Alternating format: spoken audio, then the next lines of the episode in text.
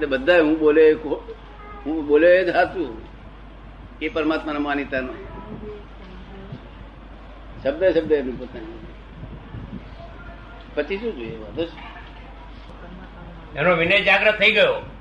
હું? બોલું છું તે ખોટું છે એવું ભાન થયું એનો વિનય જાગ્રત થઈ ગયો. એનો વિનય જાગ્રત થઈ ગયો. હા બધું અને પોતાની જ્ઞાન પોતાની દોષ જોતા શીખ્યા. શું કહ્યું? દીઠા નિર્દોષ તો તરીએ કોણ ઉપાય? શું દીઠા નહીં નિર્દોષ તો આપણા.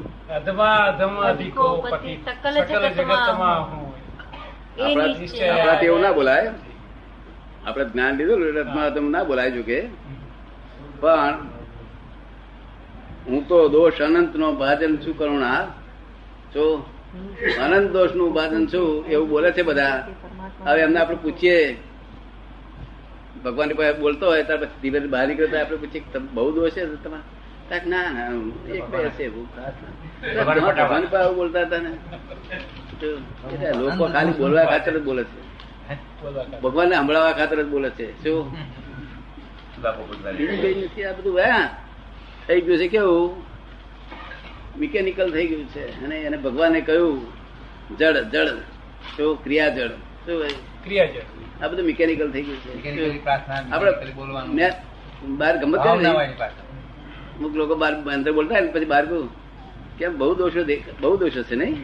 ના ના એક બે વધારે નથી લાવો હું આ દોષનો તો પાટલું છું. શું બોલે તે? હાથે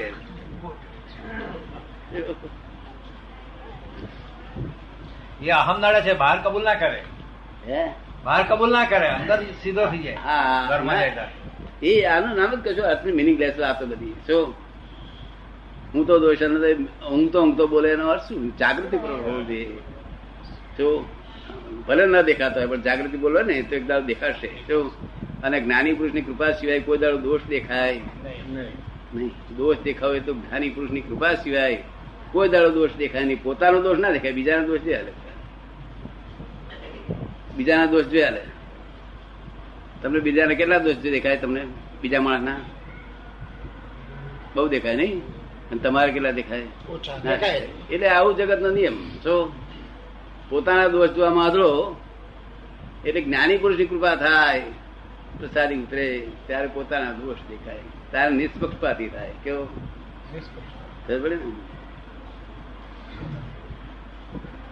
કેટલાક આપણા મહાત્માઓ એવા છે કે જેને રોજ ત્રણસે ત્રણસે દોષ દેખાય એવા પણ માણસો મહાત્માઓ છે.